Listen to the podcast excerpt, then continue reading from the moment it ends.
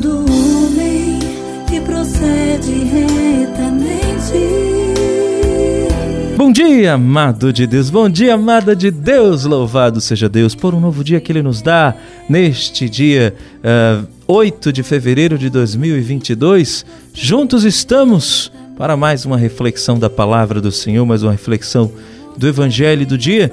Espero que você já esteja com o coração aberto para a gente começar este novo dia à luz da palavra de Deus. Vamos juntos? Em nome do Pai, do Filho e do Espírito Santo.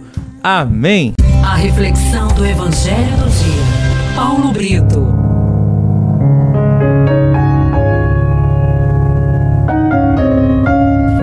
A primeira leitura de hoje está no primeiro livro de Reis, capítulo 8, dos versículos de 22 a 23, terminando em 27 e 30. O, o salmo de hoje está em 83, capítulo 83. Quão amável ao Senhor é vossa casa, é o refrão. Uh, o evangelho de hoje está em Marcos, capítulo 7, de 1 a 13. Meu irmão, minha irmã, no evangelho de hoje nós temos os fariseus reclamando com Jesus. É, que novidade. Por quê? Porque os seus discípulos estavam comendo pão sem lavar as mãos.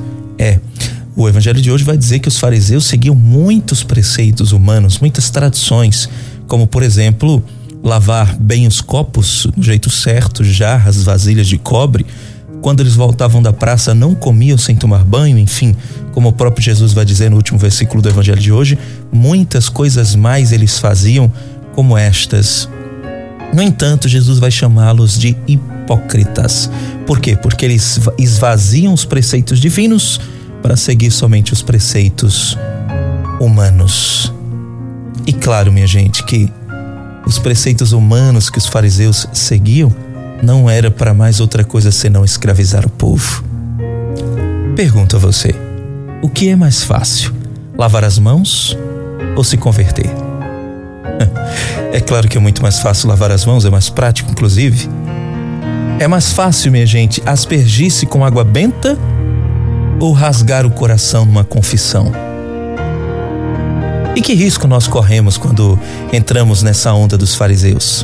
Foi o mesmo risco que eles corriam, que acabavam tornando a vivência religiosa somente em práticas exteriores, só para mostrar às pessoas que cumpriam a lei porque o coração estava longe de Deus. E Jesus conhecia muito bem esses corações, tanto que Jesus vai dizer hoje uma profecia de Isaías: Vocês me honram com os lábios, mas o seu coração está distante de mim.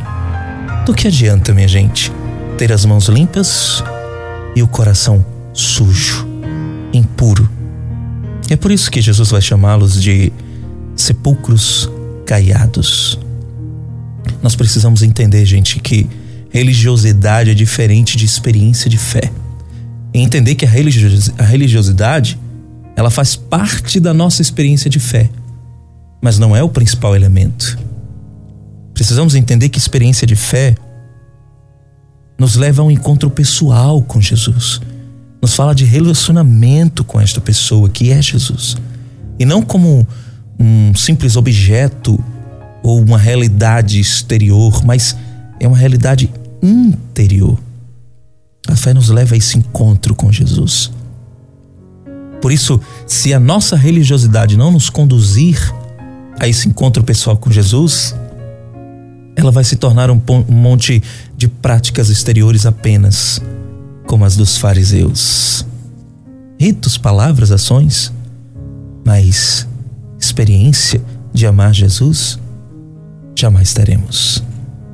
Os fariseus e os escribas, minha gente, elas zelavam somente pelo culto externo a Deus. E nesse sentido, eles multiplicavam as normas de limpeza, de purificação, como eles chamavam, né? Para poderem afirmar que eram cumpridores da lei. Ora, Jesus que veio ao mundo para aperfeiçoar a lei, ele vai mais longe. Assim, o Senhor nos ensina que comer pão sem lavar as mãos é falta de higiene, sim. Mas é mais importante ter o coração limpo do que somente mãos limpas. E ele dá exemplos, viu? Ouvistes o que foi dito aos antigos: não cometerás adultério. Eu, porém, vos digo: todo aquele que lançar um olhar de cobiça para uma mulher já adulterou com ela em seu coração. Você entendeu a profundidade do que é a experiência de fé? Parafaseando o que foi dito, mente vazia em corpo sadio. A gente podia estender isso ao que Jesus nos ensinou, né? Coração limpo em corpo limpo.